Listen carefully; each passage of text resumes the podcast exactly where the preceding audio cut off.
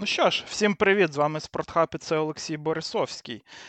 Сьогодні ми знову будемо говорити про NBA і про дедлайн, але спочатку я хочу привітати вас всіх зі святами, побажати вашим рідним здоров'я, щоб усі були у безпеці, теплі і зі світлом. На цей раз ми будемо обговорювати трейд Дедлайн 2020-2021. Як і минулого разу, ми будемо говорити про ті трейди і чутки, які були до дедлайн.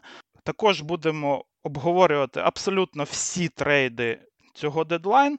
І цього разу я ще переслухав стрім хлопців. Того року це, до речі, був е, перший стрім спортхабу з дедлайн. І додам їх лайф-реакцію по цим трейдам, а також аналітику по тим трейдам, які були до дедлайн. Так що на цей раз ми почуємо не тільки мою думку, як всі ці трейди виглядали на той час, але і думку Андрія, Олександра та Віталія. До речі, той стрім, на мою думку, видався прям ну, дуже супер якісним, тому я дуже рекомендую його вам переслухати також. Посилання буде в опису цього подкасту. Чим же був е, таким видатним той сезон? Я нагадаю, що фінал е, минулого сезону закінчився в Баблі 12 жовтня, а новий сезон розпочинався вже 22 грудня та був скорочений до 72 матчів. Дедлайн також змістився на 25 березня, але із-за щільності календаря у фронт-офісів команд було не так багато часу для оцінки гравців, як завжди. Також Ліга очікувала 40% зниження доходів із-за пандемії ковіду, тому далеко не всі команди хотіли брати на себе тяжкі контракти зірок на кшталт Блейка Гріфіна, Ламаркуса Олдріджа та Андре Драмонда. А деякі франчайзи навпаки були більш схильні до обміну своїх зірок. Думаю, що буде добре розпочати е, з трейду, який відбувся ще 14 січня, тому що це був е, дійсно той трейд, який команди зазвичай роблять у дедлайн, але того року ситуація була не така, як завжди, і Ну, не можна не сказати про цей трейд, тому що це був знаковий трейд е, не лише того сезону, взагалі головний трейд того сезону, а й, мабуть, е, трейд, який також обумовив е, деякі транзакції у наступні роки. Це, звісно ж, обмін Джеймса Гардена в Бруклін. Приймали участь в ньому Чотири команди. Бруклін отримав собі Джеймса Гардена. Г'юстон за нього отримав е, пік першого раунду 22-го року, 24-го, 22-го ще один. Два піки там від е, Мілвокі та та Брукліна Unprotected був. І 26-го року. Тобто чотири піки е, першого раунду Віктора Ладіпа, Данте Екзума та Іродіон Сакуруца. Також було в цьому треді ще 4 свапа піками в 21, 23, 25 і 27 роках.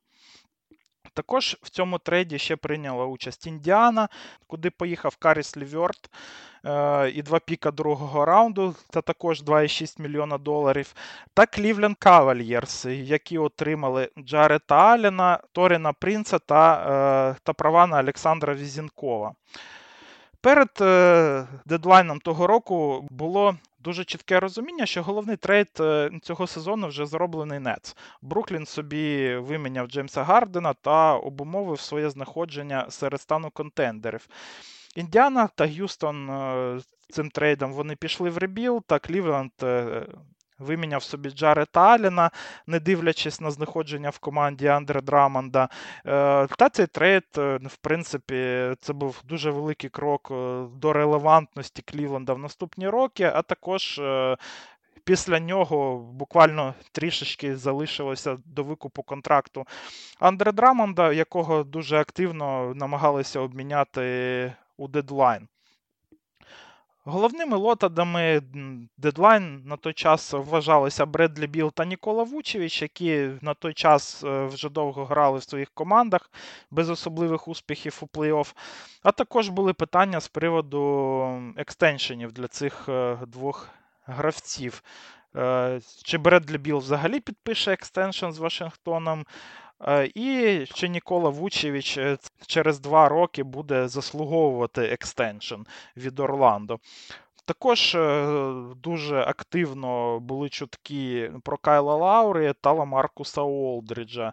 Е, і ось е, оцей трейд між Брукліном та Г'юстоном він також обумовив те, що і Віктор Оладіпо також був на ринку обмінів. Тобто, от такі були, мабуть, найголовніші гравці у дедлайн. З приводу яких ми будемо взагалі розглядати трейди та чутки.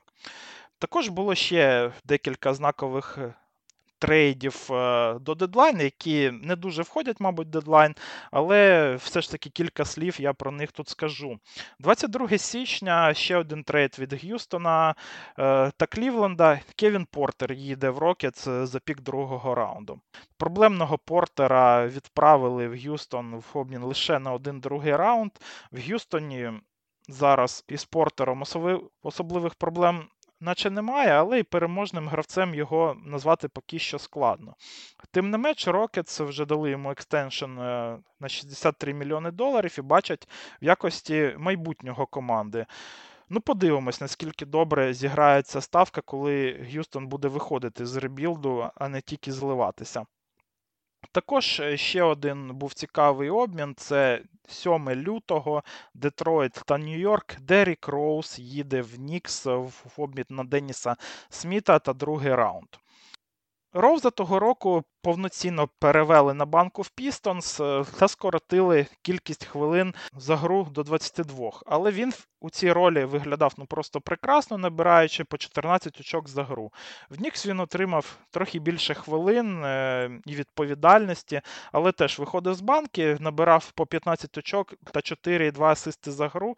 Але що робило там різницю? Це його ефективність з 48 відсотками влучань з поля та 41% з він влучав в той сезон. І для Нікс, е, яким дуже був необхідний креатор з периметру, Роуз зайшов прям дуже круто.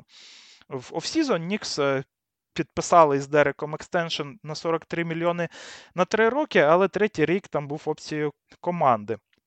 Він почав здавати вже у перший рік е, контракту по всіх показниках та відіграв всього 26 матчів у минулому сезоні. А цього року вже Роуз, звісно, виглядає відверто погано і може взагалі вийти з ротації. Тому опція команди на третій сезон тут може зробити різницю насправді, тому що навряд чи Нікс будуть її.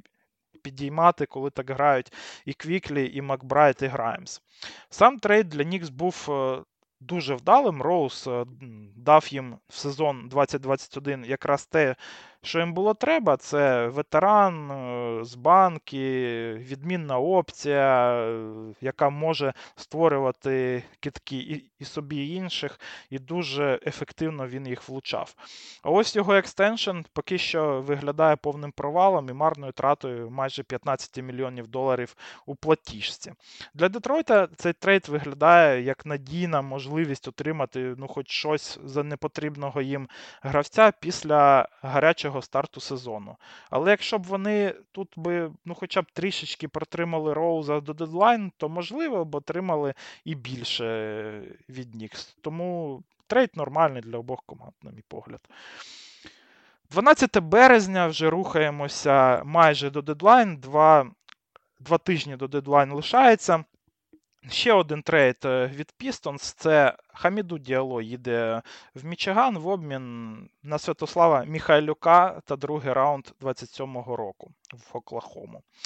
Другий дедлайн в нашому огляді і знову трейди українців. Ще одна непогана активність від е, Детройта, який правильно оцінив перспективність Святослава Михайлюка. В той сезон українець у Детройті проводив по 18 хвилин на паркеті, набираючи майже по 7 очок, але влучав всього 37% з гри і 33% з трьохи. Шутер з такими показниками особливо нікому не був потрібен. Після трейду в Оклахому він грав трохи краще. Там він навіть е, виходив на позиції і першого номеру, е, був там трохи більше плеймейкером навіть, ніж у Детройті. 23 хвилини за гру, 10,6 очок та 3 підбирання із 43% влучань з гри.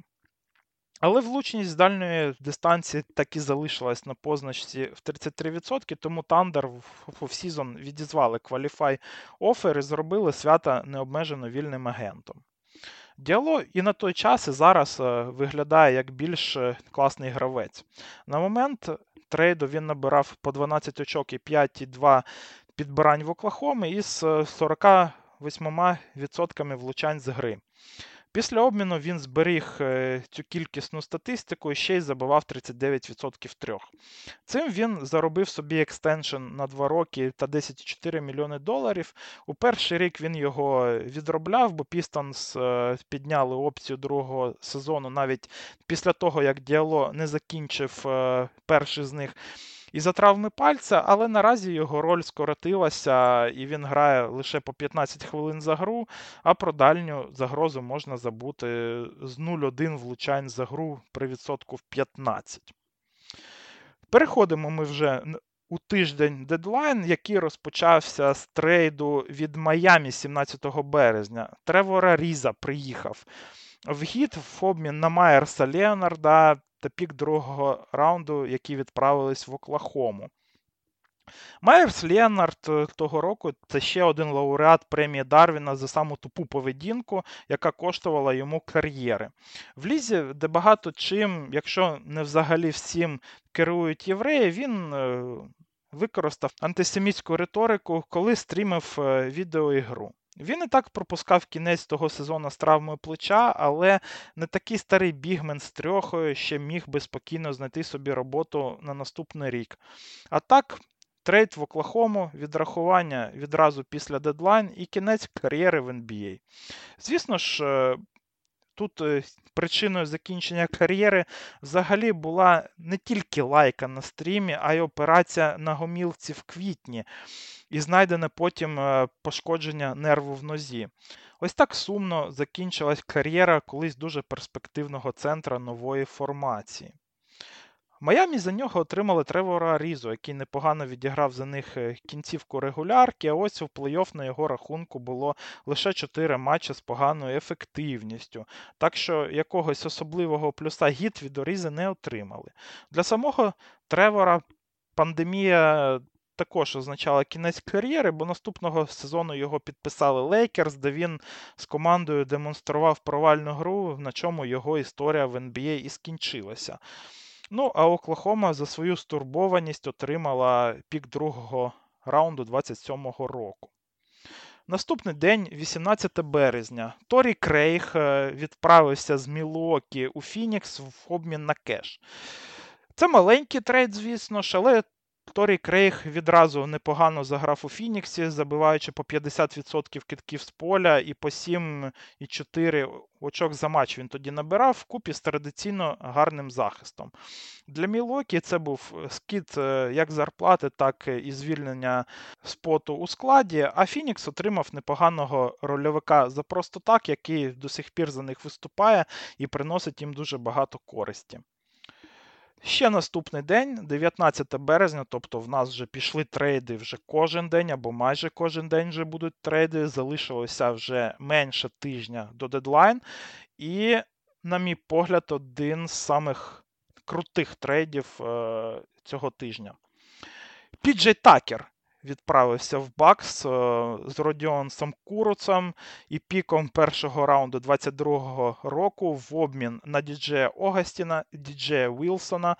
Пік е, першого раунду 23-го року незахищений, та другий раунд е, свап у другому раунді 21-го року. Цей пакет відправився у Г'юстон. Ось і заради чого Мілвокі скидали Крейга. Тиждень тому Такер запросив трейд з Г'юстона в contender і більше на паркеті не з'являвся. Рокетс підібрали своєму ветерану дуже привабливий варіант з Бакс, які на той час були одним з головних претендентів на чемпіонство. За це Рокетс отримали молодого Ді Джея Уілсона, який демонстрував атлетизм. В Мілвокі, але стабільності йому просто катастрофічно не вистачало. Також Рокетс повернули Бакс їх пік е, першого раунду 2022 року в обмін на пік 2023. В чому ж хитрість е, такого обміну піками? в тому, що пік 22-го року був з протекцією на лотерею, а 23-го став незахищеним. Як ми знаємо, вже зараз ніякої особливої різниці для Г'юстона це не зробило, тому що і наразі Мілвокі знаходяться в топі сходу. Тому трейд виявився таким собі для техасців, особливо тут е, враховуючи, що за такером полювали майже всі контендери NBA, і, можливо, можна було б е, тут е, щось і корисніше виміняти за ветерана. Ось для Мілокі це був справжній хоумран.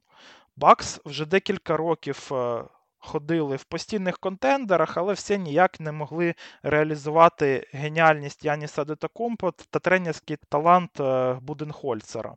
Весь час здавалося, що їм в плей-офф не вистачає тафнеса. І тому навряд чи в NBA був е, більш е, підходящий їм гравець, ніж такер. Самим складним питанням в цьому трейді для Бакс були, звісно ж, фінанси. Але ген-менеджер Джон Хорст спочатку відправив 1,6 мільйона Крейга Фінікс, а Х'юстон погодився забрати ще 11 мільйонів Огастіна та Вілсона.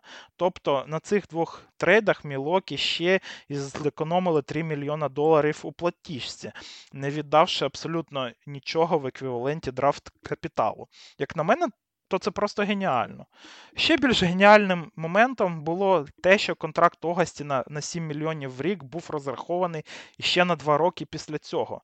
Діджей ну просто відразу не заграв у той сезон в Бакс і вважався дуже поганим і провальним контрактом навіть, тому сплавити його в цьому трейді це було, мабуть, іще більш геніально.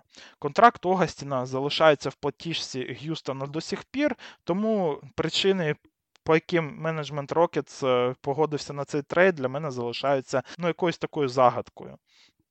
Одразу після трейду Такер не грав прям дуже великої ролі в регулярці для Мілокі. Його здобутками були 20 матчів з банки, 2,6 набраних очка е, за 20 хвилин на паркеті. Але після тяжкої травми Донта Дівінченцо підже перевели в старт е, перед стартом другого раунду плей-офф з Брукліном, де він був одним з ключових е, гравців команди і доволі вдало захищався проти Кевіна Дюрента. Та серія затягнулася до семи матчів, і можна сказати точно, що без такера Мілвокі не пройшли б Нец, е, як і не стали б потім чемпіонами. Статистичні здобутки Піджея були, як завжди, не самими яскравими. Це 4,6 очок та 4,8 е, підбирань за гру у плей-офф, але він. Е, проводив по 30 хвилин на паркеті, був ключовим гравцем у захисті, і точки зору лідерських якостей в роздягальні, так і Тафнесу на паркеті також. Що стосується Куруца, то він відіграв за Бакс лише 5 матчів і був відрахований. Загалом це має бути одним з найкращих трейдів в історії дедлайн для контендера. Підсилити команду для плей-офф? Так. Виміняний гравець став ключом до чемпіонства? Звісно ж. Віддали поганий контракт і зекономили грошей? Взагалі супер. Ще й не віддали ніяких додаткових драфтпіків. Та як це взагалі можливо? Ну, це прям дійсно геніальний move е, від Хорста. 22 березня. Маленький трейд від Кліперс. Фіонду Кабінгелі їде в Сакраменто з 2,75 мільйонами доларів в обмін на другий раунд, який там з такою протекцією, що це був просто злив контракту Кабінгеля. День відкрився трейдом, за якого потім Спортхаб, за словами Андрія Гладченко, провів свій е, перший стрім в дедлайну в історії. Напевне, це і буде найбільше legacy цього обміну. Екс-вибор першого раунду Мфіонду Кабенгеле разом з грошима поїхав в Сакраменто. Кліперс зекономили тут е, 2 мільйона доларів в платіжці, отримали додаткове місце в складі для маневрів у дедлайна. Власник Сакраменто заробив десь е, біля тієї ж суми. Переходимо до важливих чуток в той день. Марк Штайн пише, що це дуже великий тиждень для Майамі, які продовжують е, стежити за Кайлом Лаурі та Ламаркусом Олдріджем. Причому вони можуть і підписати Ламаркуса Олдріджа, якщо Сан Антоніо не знайде для нього. Партнера для трейду і буде вже викупати його контракт. Пет Райлі знову шукає підсилення у дедлайн. Сезон для Майамі тоді складався ну прям дуже складно. Ветеранський склад не витримував навантаження скороченого сезону після довгої боротьби в bubble і, травми накопичувалися, і результати коливалися біля відзначки в 50% перемог. Цікаво, що Райлі вже тоді думав про трейд Лаурі, та й взагалі традиційно робив ставку на підсилення саме ветеранами. Також було питання, що Хіт будуть зробити з trade exception ом від е, обміну Андре Ігуадали, який е, відбувся минулого дедлайну. Ми про нього казали в минулому подкасті.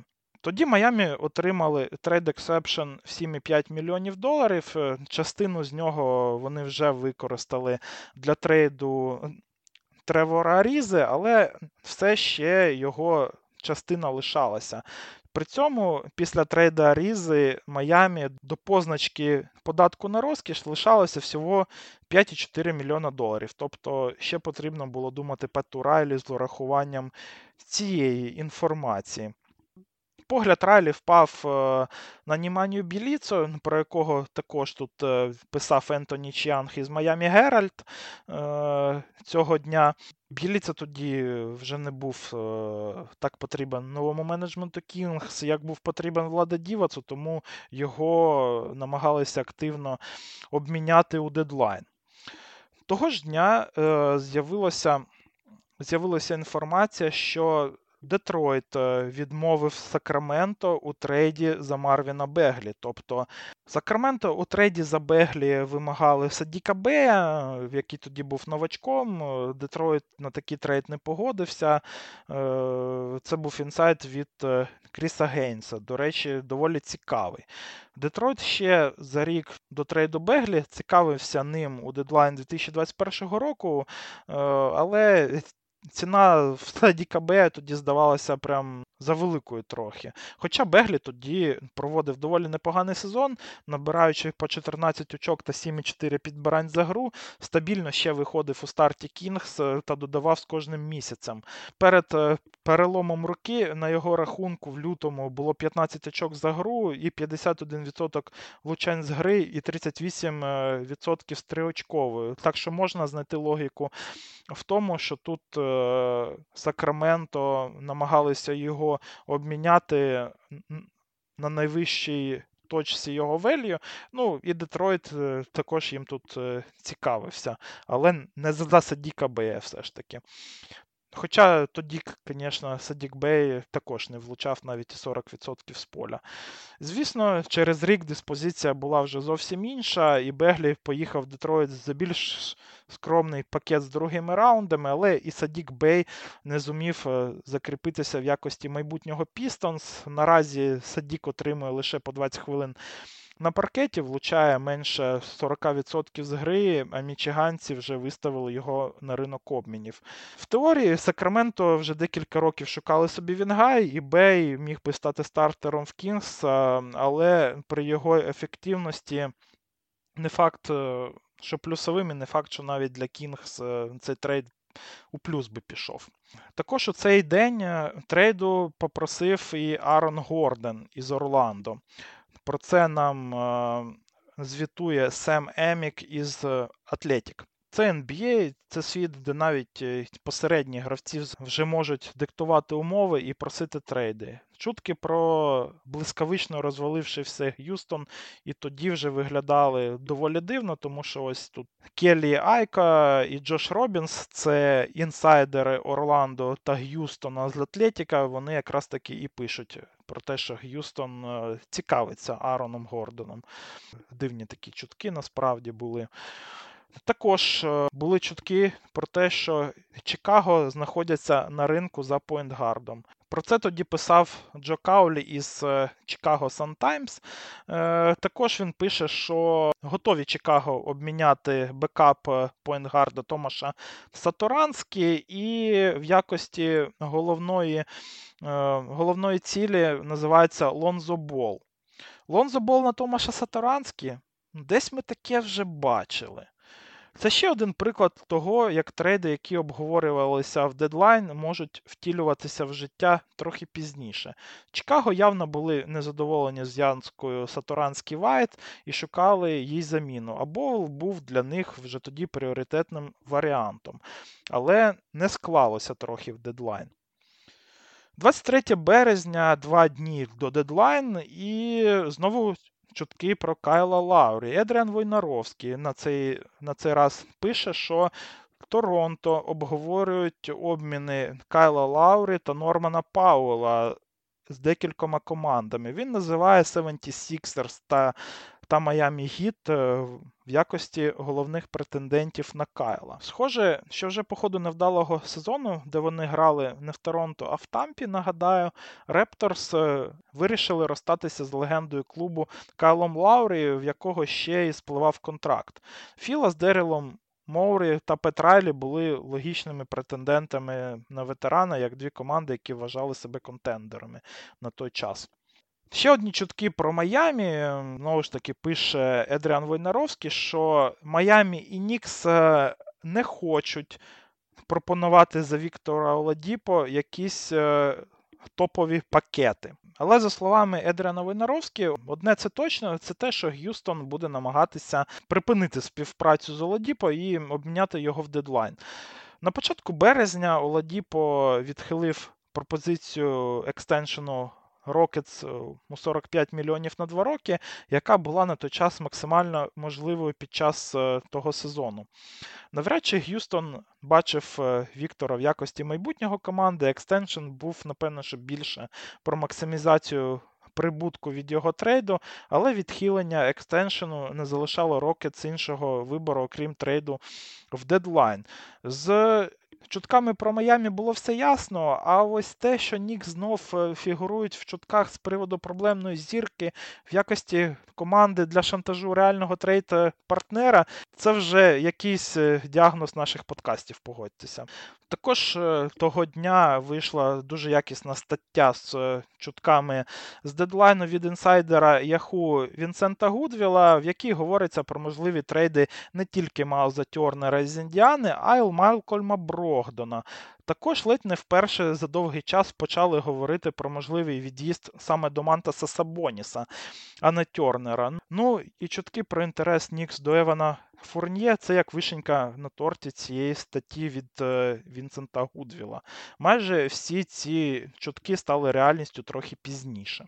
Того ж дня Джейк Фішер з Блічера підпрацював з головним бачком в Кавс та Спьорс і написав, що команди все ще надіються знайти трейд е, партнерів для Андре Драмонда та Ламаркуса Уолдріджа. Втім, в цьому матеріалі було і раціональне зерно про можливий обмін Джей Джей Редіка та чутки. Про те, що Чикаго буде в цей дедлайн покупцем, а не продавцем, що для команди з 10-го місця сходу було ну так, ну трохи несподівано, скажімо так, на той час. Ще одні чутки були від е, Джея Майкла із Індіанаполіс Стар про те, що Пейсерс е, не продають Майлза Тернера. Ну да, ну да, Джей Майкл, ну да. Тут тобі і Горнец, і Лейкерс Кліперс в цьому інсайді, ще й класичні Нью-Йорк Нікс. А чого нема ЦСКА або Фуенлабради? Претендентів на Тернера було настільки багато, що Індіана вже обміняла Сабоніса, а Майлза ось третій рік ніхто брати не хоче. Ще одна новина від е, Вінсента Гудвіла з Яху це те, що Magic е, хочуть за Арона Гордона перший раунд. Також він пише, що зацікавлена в трейді за Гордоном Міннесота Тімбервулс, яка все ще шукала Форварда, але Орландо якось е, невисокої думки про офер Міннесоти із е, Джаретом Калвером. Ну, тут, звісно, цікаво чому. Офер Міньки з Джарета Калвера за Гордона при всьому моєму гейті до Арона е, нагадує пропозиції деяких класиків з нашої династії, коли просто читаєш подібну пропозицію і блокуєш людину навіть без відповіді. Також е, в інсайді від е, від Гудвіла вперше з'явився Денвер в контексті списку претендентів на Арона Гордона, і також е, тут був такий дуже цікавий інсайд, що Бостон з Орландо домовляються про трейд і Гордона, і Фурньє за два перших раунди. 24 березня, один день до дедлайн. І знову ми розпочинаємо день невеличким трейдом. Делон Райт е, відправився в Сакраменто в обмін на Корі Джозефа і два піки другого раунду. Цей обмін був е, для мене цікавий тим, що два одноплавнових е, захисних гарда змінили команди, але все ж таки вважалося, що Сакраменто отримали і більш дешевого, тому що у Райта була зарплатня в 9 мільйонів доларів, у Корі Джозефа 12,6 і більш е, і дешевого, і молодого та якісного гравця ціною двох е, других раундів. Також тут е, цікаво, що обидва цих гарди ще колись. Грали у Дуейна Кейсі в Торонто. Взагалі Райт опинився в Детройті після трейду у листопаді, та після травми Кіліана Хейза став стартером, грав по 30 хвилин та набирав по 10 очок і по 5 асистів і підбирань. Корі Джозеф на той час виходив Кінгс з банки на 20 хвилин зі статистикою 6,7 очок та 2,4 асисти. Олександр Прошута на той час оцінював цей трейд так. Нормальний обмін е, по позиції. Сакраменто отримали третього гарда, який більш атлетичний. Цей трейд е, говорить нам про те, що Кінгс будуть е, боротися. А Детройт зекономлять гроші в наступному сезоні, тому що в Джозефа контракт там лише частково гарантований.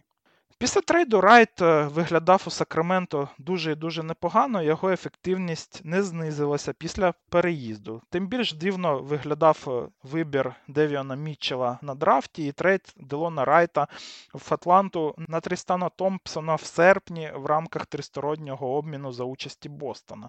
Не можна сказати, що на цей час Мітчел е, виглядає сильніше за Райта. А Детройт, як і прогнозувалося Олександром, е, відрахував Джозефа, але підписав його на новий контракт 10 мільйонів на 2 роки. Корі у Пістонс це дядька в роздягалці, це ментор для молодих, е, та також е, довірена людина Двейна Кейсі і якісна глибина. Ну і два піка другого раунду також в мінус в Детройту явно не пішли.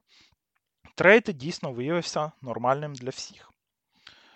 Кевін О'Конор з Рінгера звітує про те, що Нью-Йорк Нікс стали одним з головних претендентів на Андре Драмонда.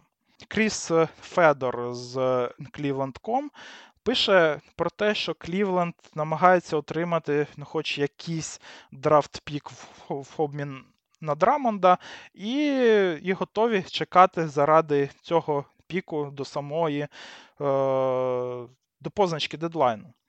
Ох ось ці чудесні інсайди від Кевіна О'Конора. Знову проблемна зірка і Нью-Йорк Нікс. Ну просто нуль фантазії. На цьому, в принципі, ось е, ми вже підійшли до дню дедлайн. І тут мені хотілося би поговорити про ті уроки, які можна винести з наших двох останніх подкастів про тижні перед дедлайн. Для мене перший урок це те, що е, один великий трейд стається вже після Нового року. Тобто хтось із контендерів все ж таки намагається не чекати до останнього, а зробити якийсь знаковий і великий трейд трохи раніше. Ще один висновок це те, що основна частина трейдів стається саме в день дедлайн, але в, і в останній тиждень обмінів також вистачає. Тобто увесь тиждень перед дедлайн, по суті, в нас є двіжуха. Третій висновок це те, що інсайди про Нікс і проблемних зірок це повна туфта. Якщо таке бачите, то, ну, звісно, можна просто посміятися і записати, поставити собі галочку напроти цього інсайдера.